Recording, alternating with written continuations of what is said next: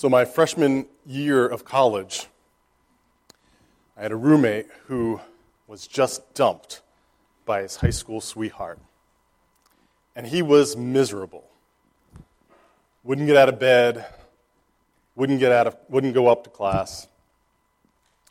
At that time, I had um, become a Christian. Uh, all of about two weeks. Never shared my faith before, but it was so new and so vibrant to me that I thought just talking about God would make anybody happy. I remember him very distinctly in the top bunk, moping, and I said, I need to, I need to introduce you to the Lord. And then he perked up and said, Wow, who's Lori?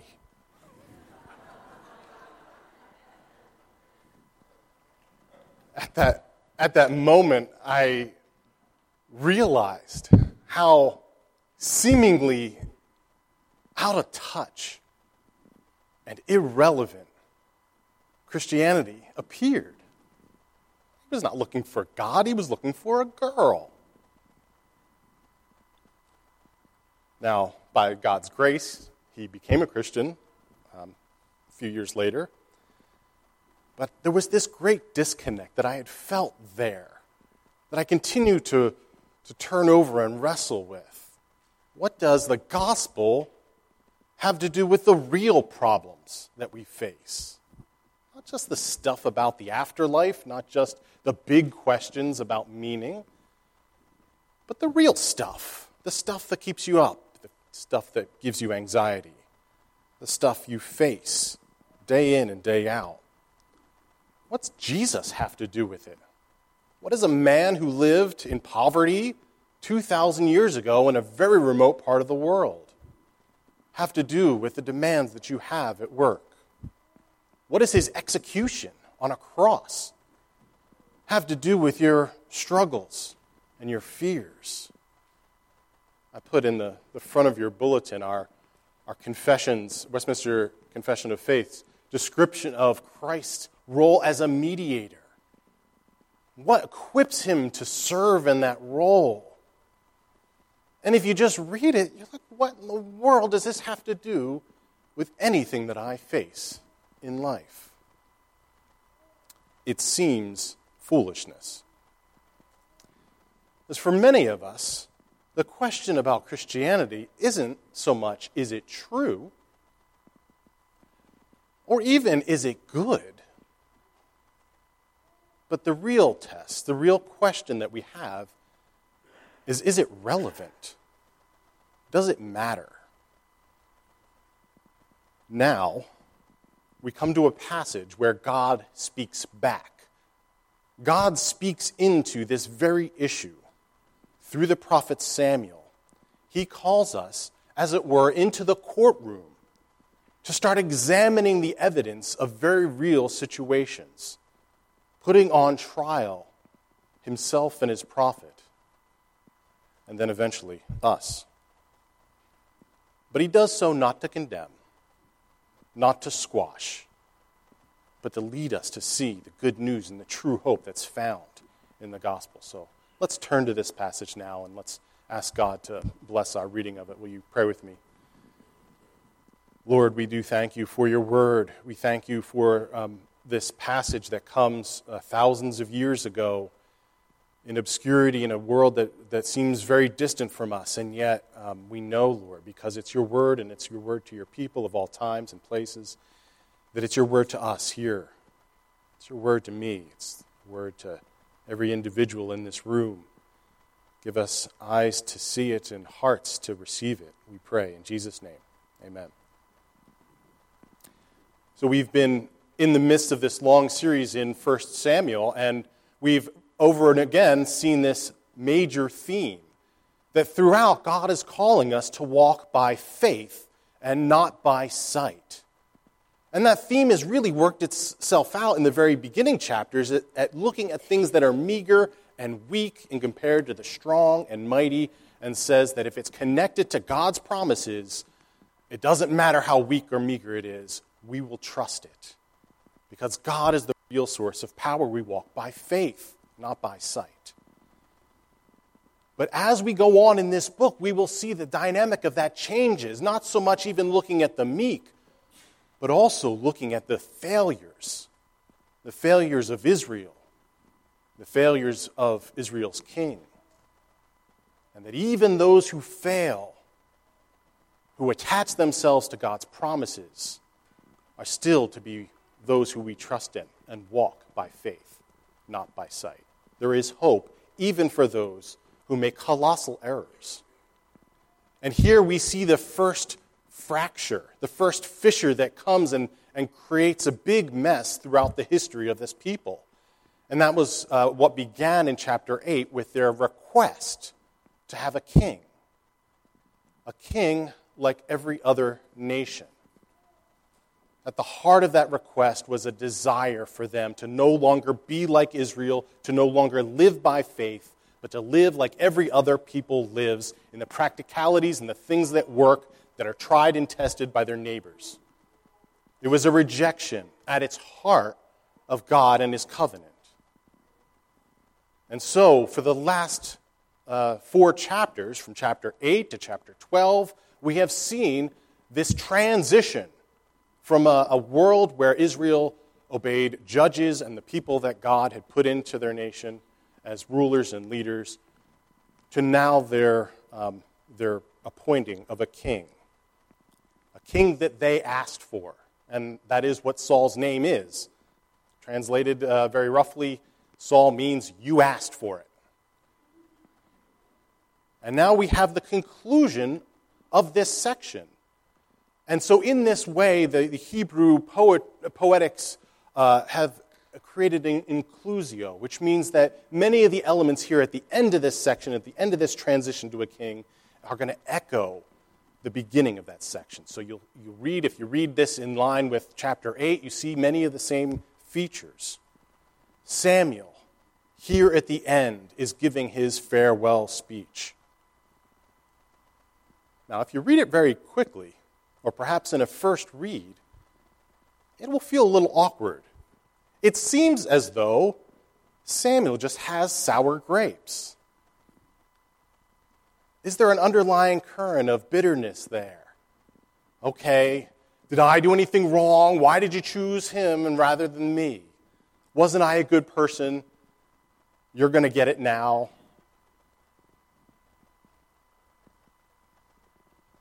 What did I do, what did I do to deserve this? We see in, uh, in verse 3, he puts himself under trial. He tells them, Testify against me.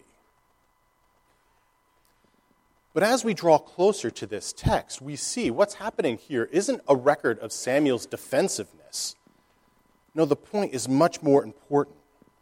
Samuel wants to take us into the courtroom he wants to take us into a very official, a judicious process. It's something prophets in the future will do very often. But he uses this trial to expose not his failings, but Israel's foolishness. Their foolishness in their decision making. He's going to marshal all the evidence to, pr- to prove that they are really in danger they're in danger in the way that they're operating and thinking of missing. They're missing out on all the great things that God has promised by walking by faith and not by, by walking by sight and not by faith. They're dismissing God's solutions by looking at their problems in a very worldly way. And looking at God's solutions in a very worldly way. Verse 2 begins with this uh, call back to chapter 8. He says, in this contrast between him and the king, essentially he's saying, Behold, here's your king, and here's me. And it's not particularly going after Saul at this point, but their cry for a king. Here's this guy, here's me. And if you go back to chapter 8, there's two main reasons that were given for their asking for a king, and they show up again here. The two reasons are Samuel is getting old, and his sons are disobedient. These are not godly reasons. And they're not godly reasons to reject a godly person. You look at the history of the Old Testament, and it's filled with old people doing amazing things.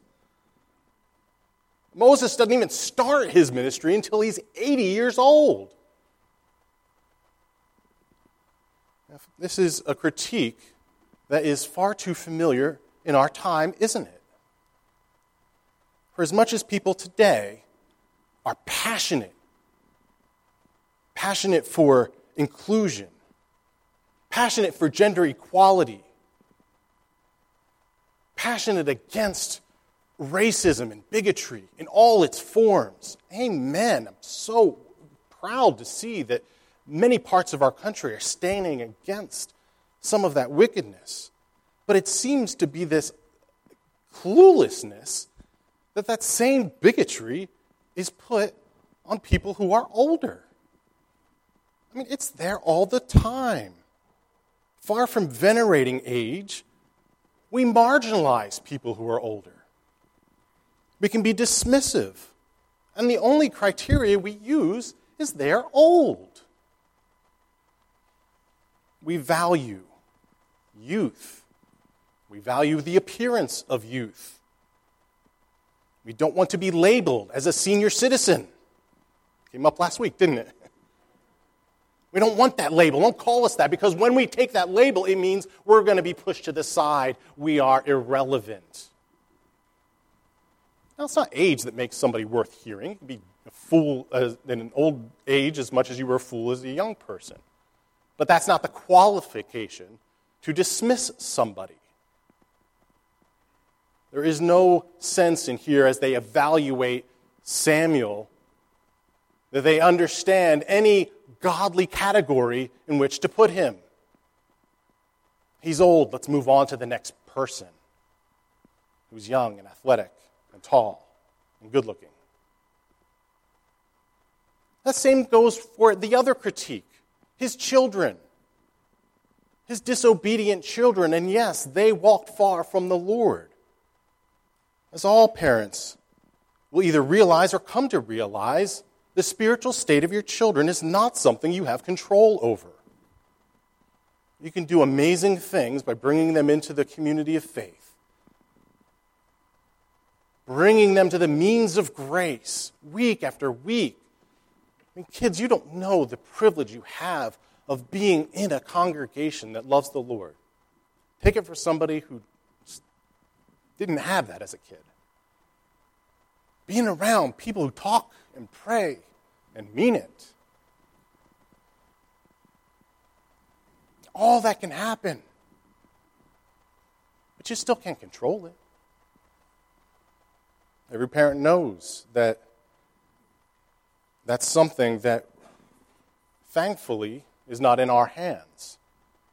But we must never judge somebody on the spiritual state of their children. Parents, you should never condemn yourselves on your own spiritual state, given where your kids may be at this time.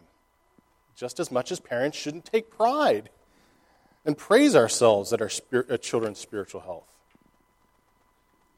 Well, they're judging Samuel based on these categories and kicking him out, showing him the door. And so Samuel calls this trial. He wants them to bring the spiritual resume that he has given over the years. Judge me. Look at what I've done. And notice the word he uses I have not taken. I have not taken an ox. I have not taken a donkey. I have not taken bribes. Very clear contrast to what he says a king will do in chapter 8. If you remember in chapter 8, he says, When you get a king that you ask for, they will take, they will take, they will take your sons, your daughters, your property. And isn't there maybe just a slight jab that Samuel is giving there? You know, if I act, acted a little bit more like that, maybe you would have shown me more respect if I took a little bit more of an assertive role, helped myself to some of your things, maybe you would have thought I was just like the worldly kings that you experience. He's holding a mirror to us, too, isn't he? So often we look at the qualities of a leader and want them to be good and, and qualities that are assertive, strong. If we look like Samuel, meek, not helping himself, humble, we can be dismissive. You can hear this echo of, of Paul, who, when addressing the Corinthians, said, Hey, look at me. Uh, I have nothing. I am weak. i am suffering. I'm not a great orator. This trial, Samuel is starting to expose something that has always been a temptation for God's people to always look at the externals and look at the worldly leaders around us and look at the, the avenues of power, look at the things that provide, and want that out of the church. We want a church to be like a shopping mall, give us our options. We want the purpose of it to, to resonate with our neighbors as having real value. Because at the end of the day, you, you want to tell somebody that you respect Yes, I invest my time and my money in something that is going to help the poor or fight injustice or battle crime in a real tangible way. But to say that you spend your time and your money on worshiping Jesus, it just seems irrelevant. We want our sermons to be TED Talks or those Apple um, announcements when you get a new Apple product, you know? Or at least I'm wearing black, right? You've seen, you know, either was used to be Steve Jobs, now it's Tim Cook, you know, comes out and there's a big PowerPoint very attractive and celebrities come out and the idea is that here's your problem and now this is exactly what's going to solve your problem. It's a nice little scripture passage here. And you ooh and ah. We're drawn to that. We're attracted to it. Now, this does not mean that an argument for worship to be dull or difficult. But the question is what's our standard? What are we judging it on? What's our evaluation? Is it godliness? Or is it just what resonates out there in the world? Samuel doesn't just stop, though, with putting himself on trial. He doesn't stop with just saying, Look at me and evaluate me. He goes the other step with Israel and he says, Now look at God. Look at him and his methods. God was the one that appointed me. God is the one who told me to do the way, things the way I wanted to. Now let's judge him. Verses 7 through 11. Evaluate the righteous deeds of the Lord. It's not only that God delivered them again and again and again, as it says here, but look at how God has delivered him. Verse 11 Jerubbaal, that's Gideon. Gideon didn't go into war with much, very little. Barak, Jephthah, again and again, meager judges. These are not like the kings of the world. These aren't just you know, nice little religious guys that had their place, Samuel's saying, These are the people God used to deliver you from these threats that were breathing against you, from all the enemies that were in front of you, from Egypt and from Syria and from or, or Sisera and from the Philistines and from Moab. God used these methods, these weak methods, to save you.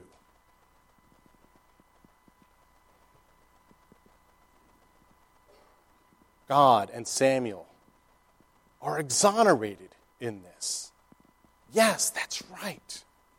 And then we get to verse 12. There's a new enemy out there, the Ammonites. And here, because of this trial, God's people are exposed and shamed. But when Nahash, the king of the Ammonites, came against you, you said to me, No. No, God. Your way is not going to work against them. No, I don't care what you've done in the past. No, I don't want the type of person that you've used to deliver. But we shall have a king over us, a real human king, just like those guys.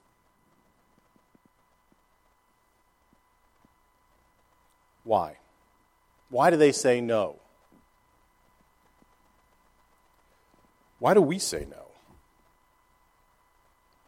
The issue isn't so much that we're turning away the spiritual solution that God has for us. It runs a little bit deeper. The issue truly is that we don't see the problem in spiritual terms. We don't see the problem itself in spiritual terms. And so the verdict comes in, and we find that Samuel and, and God, they're actually not the ones on trial here. It's us. And the case against us is clear. When problems come in, when threats come at us, we're very secular. We turn from God's solutions. We marginalize God in the things that we think He's good for, those spiritual level things. But we turn very secular in our things that seem to be not spiritual. So I want the remainder of our time here, remainder of this sermon, to see what's really happening when we ignore the spiritual nature of our problems. What happens when we only see our problems as not spiritual issues? We don't see the sin behind them? What happens? I'll give three observations from this text. First, if we only see the external problems and we only long for external solutions, then our satisfaction and our hope will only be fleeting. If we only see external problems and we only look for external solutions, then our hope that we have is not going to last. By external problems, I mean, I mean those problems that we, that we have that go beyond our heart. It could be problems of work or problems of an uncertain future relationship breakdowns, even health concerns. You see, they're not the main problem. However much they're in your face, they're not the main issue. In other words, if you think that the real problems in your life are only the external ones, then the best you can actually hope for is just a momentary peace.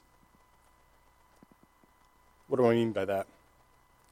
Well, let's look at some examples. If your greatest anxiety is financial, if that's the thing that is stressing you and keeping you up at night, if, if your worries are over money, either the, the debt that you have now or the inability to afford the life you have, then the solution that you're going to look for is a financial solution. You want to be in a higher tax bracket, you want to be in a better income level. But what happens when your income level rises? Your satisfaction doesn't happen then. You don't reach the point of everything being okay, very quickly other problems start creeping in and taking priority and stressing you out. Your stress level doesn't change at all. Your problems just shift. You never get enough. Former NBA player, Hall of Fame NBA player Patrick Ewing once said about his financial problems Sure, we make a lot of money, but what you don't understand is we spend a lot of money too. Okay, he probably needed to think through that statement a little bit more. Doesn't come off as needy as you think. If the greatest problem, the greatest problem is our physical suffering, then the deepest thing that you're going to long for is healing. But if tomorrow you wake up complete and healed, how long would it take before you start grumbling again? How long would it take before something else gets to the number one position? Even if you have all that you want, you're not going to reach that deep level of satisfaction. You don't have to look very far. See the celebrities in our day with wealth and power and influence and fame and misery?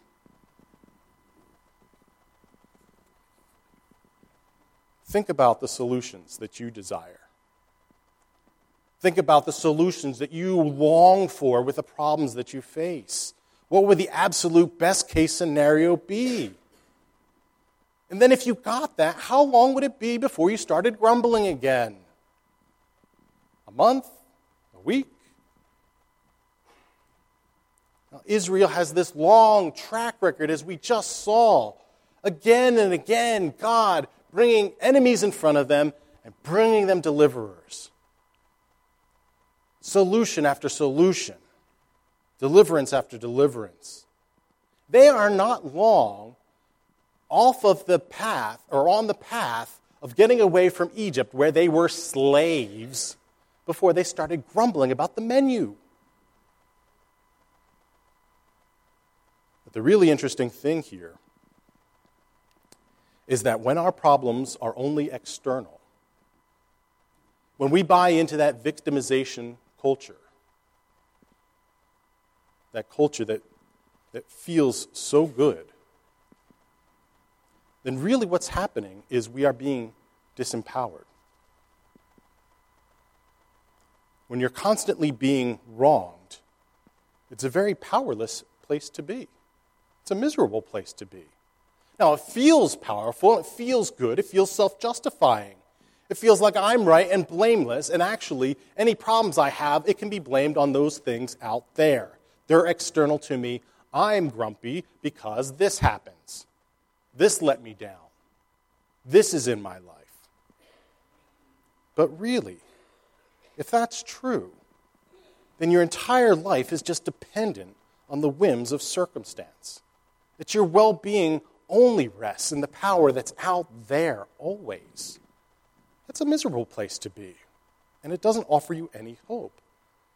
If, you're true, if, if it's really true that you're dependent on those things, then the only thing you can hope for is just a momentary peace, a momentary relaxation of the, the war that's against you. But if the real battle actually is inside, and if your real problems actually go down to your heart and your core, well, that opens up the possibilities. That opens up possibilities for real, lasting joy and peace. It opens your heart to see what the gospel has for you. So that's the first thing. Being able to see your problems as external and your solutions as external are going to limit what hope comes from you, what, what hope you're, you're actually going to have. Secondly, if your problems are only external, then your relationship with God is going to remain impersonal and cold. You know, I found this a great disconnect here between Christians and people who are religious, or between Christians and people who know and think they know what Christianity is about but have d- dismissed it. For them, Christianity is very task driven. God asks tasks from you, and you ask tasks from God. Okay, God wants me to do this, and if I do it really well and faithfully, then He will do this for me. The big aha moment for many is to understand that in Christianity, God is personal. He cares not just for the externals, but He cares for you.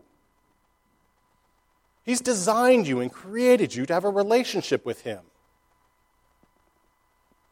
This is foundational to who we are as humans and who we are as the people of God. It can't be detached from that. And so when He calls you to a task, He isn't trying to get more work out of you, but He's trying to get more grace into you. He wants to use the circumstances of your life to draw you closer to Him. Not in order for the negotiations to start.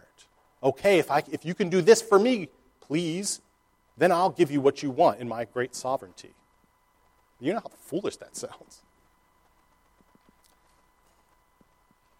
But if that's really true, if God does work all the circumstances and that means all the externals, uh, then we have to brace ourselves for what is probably the most shocking thing in this passage. You see, in the history of all of God's deliverance here, what we see is that the person behind all of the external threats is God. Did you see that? If Israel is fearing the hand of Sisera, fearing the hand of the Philistines, fearing the hand of Moab, they're missing the big fact that the one that they should be fearing is the Lord. Because verse 9 says it's the Lord their God who sold them into the hands of all these other nations. God's the one behind all of their enemies. You see, these enemies, however bad they are, are not the real problem. There is a bigger problem, and it's our relationship with God. A relationship that's come warped and twisted, that we've gone our own way. In this case, they were trusting Baals and Ashtaroth. They have forgotten God. In your case, you're trusting those things to bring you satisfaction and life. You're so overwhelmed with the big issues of your life that you put your hope in things you think will work. I do it too. We long for the things that we think will be tried and true. But God brings these, this heat to come at us so that we might cry out. They needed to get to that point. To get to that point, it's said, it's said so well in verse 21 do not turn aside after empty things that cannot profit or deliver, for they are empty. In case you missed it the first time, these empty things are empty. Let's think about that. If all of our external problems have behind a spiritual uh, reason, then maybe the solution isn't external. Maybe there is something deeper that we need from God than just our obedience, His obedience to us. If you start thinking that way, that's going to start changing your prayer life. It needs to change how you articulate prayers, how even you articulate prayer requests. If we pray, God, I pray for my exams, what are we really praying for? God, pray for my Aunt Sally. God, give me a better spouse, or God, give me more obedient children. But not more children, Lord, but more obedient children. We desperately need to see the spiritual nature of our problems, or our relationship becomes warped. When you pray for your exam, what are you praying for? What are the sins that threaten you, or what are ways in which you want that exam to serve God's kingdom? What are ways in which that there's spiritual issues behind this thing? When you pray for safe travel or health, is it just that you want things to go as smoothly as possible because your plans have to succeed? Are you really just praying for your, praying for your own self sovereignty? Are you really praying, God, don't mess with what I have planned? Or do you see the spiritual nature of it? We have to start transforming our prayers. Instead of just praying for people and things, start praying for the spiritual issues that are related to the people and things. Instead of just praying for events, pray thinking how God can use these events. I don't say that in order to condemn anybody's prayer requests or the way that they pray, but to entice you to draw you out to see there's a richer life here. And there's a harm in the way you approach prayers that can start making God and you just transactional in your relationship. Praying this way will begin to deepen your relationship with God, lead you to start matching your desires with His. It will start to transform your prayers, to start conforming to His longing for His kingdom to expand and knowing that that's the absolute best, rather than just trying to pry His fingers free of a blessing for you. God, I really need this. I really, really need this. Lord, please give it to me. No, we need to see our problems as more than external because it affects a relationship with God. Because, thirdly, if we see our problems as external and only external, then all God is offering us all that He has for us, all that He's truly promised, will ultimately seem irrelevant. If all we need is the external solution, God nowhere in His Word promises the external solution. In Mark chapter 2, in the Gospels, we see this scene very early in Jesus' ministry where four men are carrying a paralyzed man to Jesus. The crowds are so great, they carry this guy on a stretcher up onto the rooftop where, he's, where Jesus is, is uh, speaking. And they dig a hole through the roof and lower this man. This is the devotion that they had and the desire that they had for this man to be healed. Bring him in the front of Jesus. Finally getting into his all that effort to get before Jesus. And what does Jesus say? Man, your, your sins are forgiven. And there's this, this crazy conversation afterwards by the, the leaders, the Pharisees, of whether or not he had the authority. But you can just see the other guys who went all that trouble to bring him to Jesus saying, Yeah, that's nice, but um, he's paralyzed. Like the whole reason we got him here was not so that you could forgive his sins. Do you get it? Imagine how, just sometimes that can be so familiar, we forget how offensive that passage can be. You work in the ER, somebody comes in bringing you somebody, and, oh, yeah, his real problem is he's, he's got sin. I mean, how offensive that seems. Offensive if it's not true. Offensive if we don't believe it that sin is actually our biggest problem. The only way to take Jesus seriously is if we take sin seriously. The only way we're going to see the gospel as good news is if we understand the bad news relative to our sin. And God needs to make us aware of it. He needs to make us alarmed by it the end of this mock trial that's in this passage, Samuel turns the tables on Israel. And in verses 16 to 18, we have the, the courtroom scene of the sentencing. The verdict has been rendered, and now it's the sentencing. And he basically says, All rise, get up, stand on your feet. I'm going to do an amazing thing here. He's going to call on God to give the verdict, and the verdict is the thundercloud. The point here isn't that God's doing a nice little parlor trick to show that Samuel is right. The thundercloud happening in this dry season with the wheat harvest is God's sign of judgment. This cloud is God's glory cloud. Psalm 68, I believe Psalm 29. This idea that God's glory cloud coming here in judgment, this lightning that comes out of this cloud, if it hits the ripe wheat, is going to be destructive. This isn't just like my dog when he used to hear the thunder cloud go right under our sofa. No real threat there, but just scared the dickens out of him. No, this was a very real threat. This thunder and lightning could actually wreak havoc.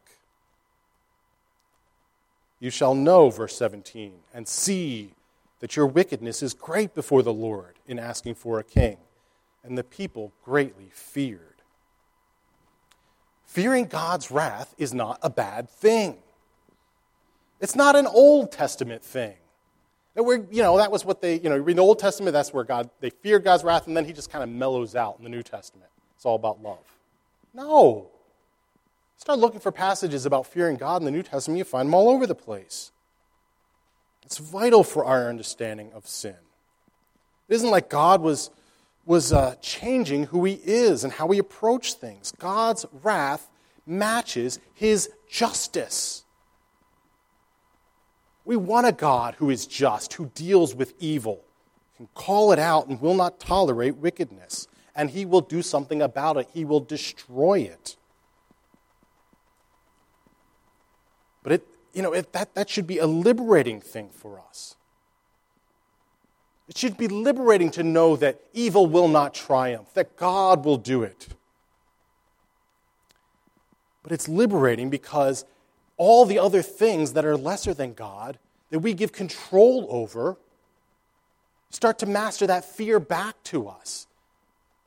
The things that we think that are our problem are the things that we rattle at in fear.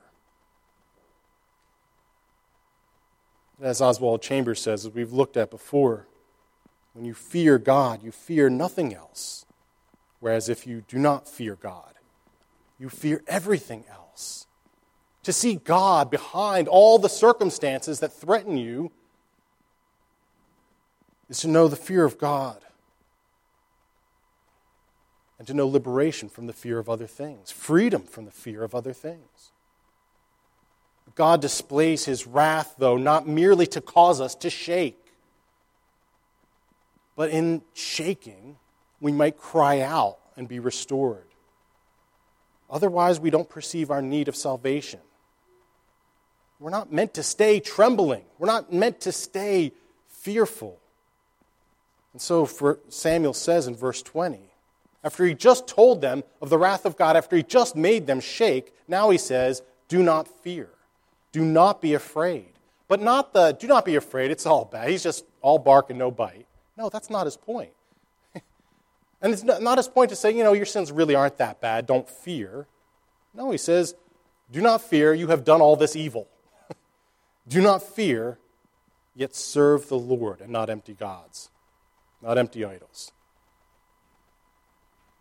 And then the rest of the passage seems to put the fear back into you because there's a condition. It seems to be conditional on our obedience. If it's conditional, I'm scared. Because if it's conditional, then I don't think that I can promise to be faithful. What's going on in this last part of this passage? That very, last verse is very intimidating. If you still do wickedly, you will be swept away, both you and your king. The fact is, Israel will be faithless. They will still do wickedly. Their king will still do wickedly. And that's cause for great fear and trembling. we still do wickedly. But God is going to provide another king, a king who will not fail. This Jesus will be faithful. But even despite his faithfulness, he will take on this curse. Jesus, the king, standing for his people, will be swept away. He's the mediator. He's the one we need. He's the deliverer better than all the other deliverers in the past. He will be swept away so that we can have the full blessing, the assurance of those who, who were obedient. All the promises here that should have gone to Christ go to us. This is good news. This is all that we've been driving for. You can rejoice now because you know your problem is not the external thing, but the internal thing. You see the spiritual nature of your problem, and you know now that the gospel, like hand in glove, fits perfectly with your need. But you will never see it unless you see the sin and the wrath that's there. This is such a hard message because we want to downplay those aspects. But what do we wind up with? Richard Niebuhr, a theologian from last century, critiqued modernism and the way religion was starting to neuter these effects, and he came up with what is he called the creed of modernism. A God without wrath brought men without sin into a kingdom without judgment through a ministry of, a cro- of Christ without a cross. If you don't know your problem, if you don't see the teeth of it, you'll never understand the gospel. But conversely, if you see your, your sin, if you know every problem out there underlies a deeper problem, a problem that has the wrath and uh, due the just wrath to our sin, then your heart will sing at the gospel. Then you will rejoice that the news has come. Then you will not fear. Then every detail of that description of Christ the mediator will make sense to you and will resonate with you. and you will want to know Him deeper and richer. Because once you know that solution, you will never look for another. Amen.